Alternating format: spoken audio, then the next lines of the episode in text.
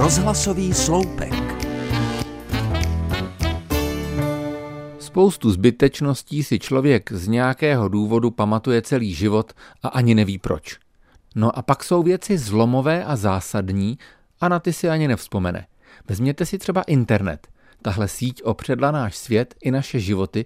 Vzpomínáte si ale na to, kdy jste se s ním setkali poprvé?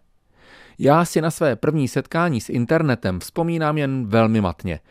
Proběhlo někdy v půli 90. let, kdy počítače byly bachraté a béžové a internet běžel jen v textovém režimu, bez obrázků a bez videí. Vyhledávač, který se jmenoval Gopher, jsem používal ke hledání textů písniček a z prostých vtipů.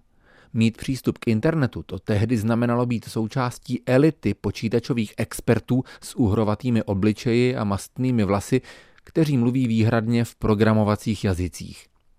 Dneska už stěží najdete někoho, kdo s internetem nemá vůbec žádnou zkušenost. Občas se to ale stát může.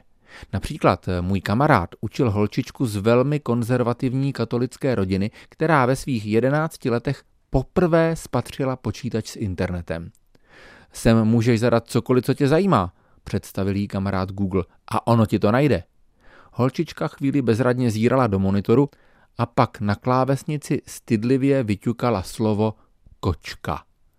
Co si dívenka počala s několika miliardami výsledků, jsem se už nedozvěděl.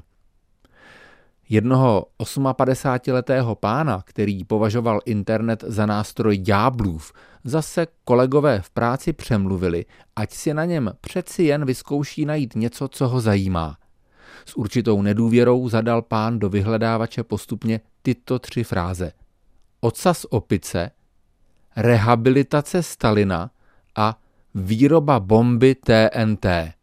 Poté ho kolegové od internetu násilím odtrhli a už ho k němu nikdy nepustili.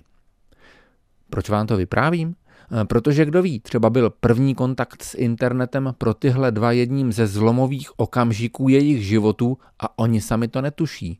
No a díky tomuhle rozhlasovému sloupku se odstnou na internetu a možná tam zůstanou už na věky.